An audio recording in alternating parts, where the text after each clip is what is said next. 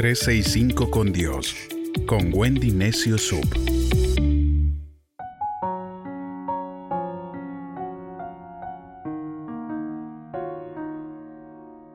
...15 de abril...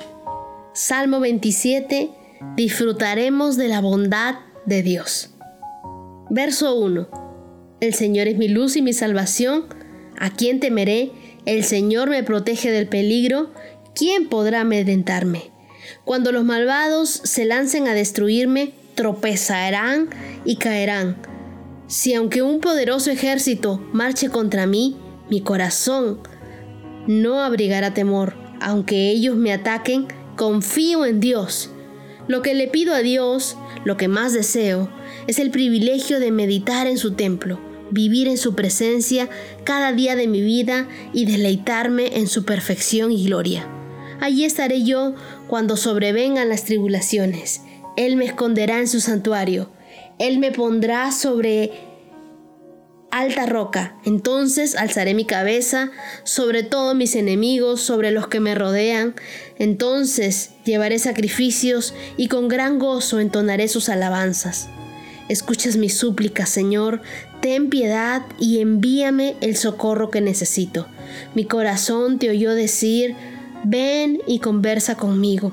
Y mi corazón responde, ya voy, Señor. Oh, no te ocultes cuando procuro hallarte. Airado, no rechaces a tu siervo. Tú has sido mi auxilio. No me dejes ahora. No me abandones, Dios de mi salvación. Si mi padre y mi madre me abandonaran, tú me recibirías y me consolarías. Señor, enséñame cómo debo vivir.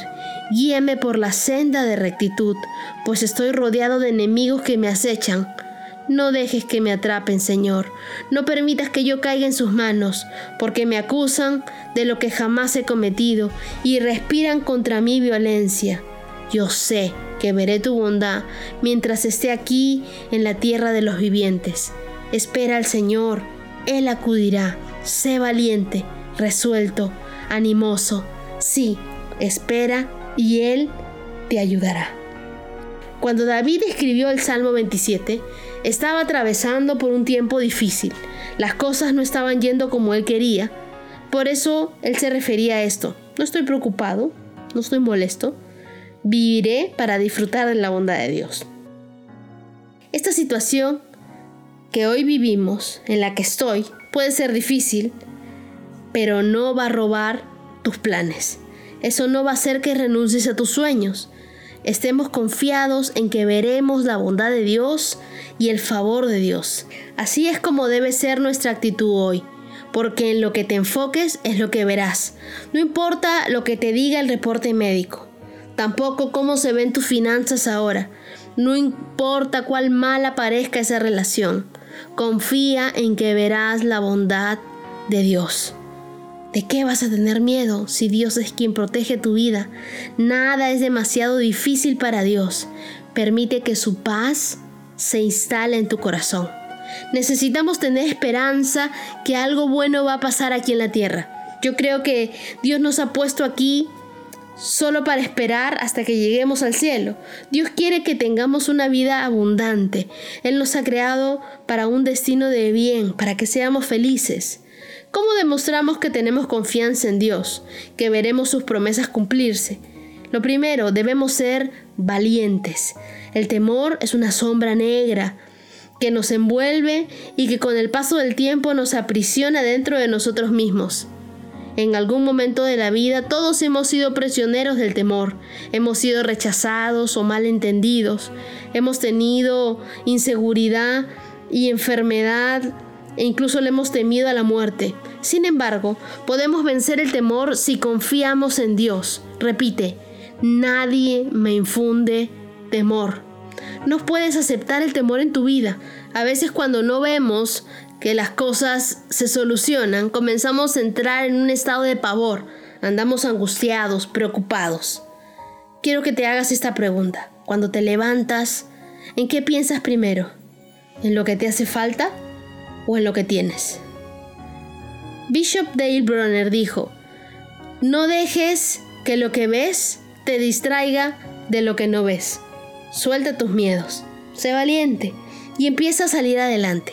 La única forma de cambiar las cosas es empezar a hacer cosas nuevas y para eso se necesita valentía. Tu mañana está construido por las decisiones valientes que tomes hoy. Dios quiere empezar un nuevo tiempo en tu vida y que lo empieces con valentía. 2. Debemos esforzarnos. Nosotros recurrimos a Dios con frecuencia cuando tenemos dificultades, pero David buscaba la dirección de Dios todos los días. Él hacía 13 y 5 con Dios. David necesitó cinco piedras para vencer a Goliat. Josué necesitó dar varias vueltas, tocar trompetas y que las personas griten para que caiga Jericó. La mujer del flujo necesitó esforzarse y abrirse paso delante de la multitud. Todos ellos tuvieron que esforzarse en conseguir su milagro.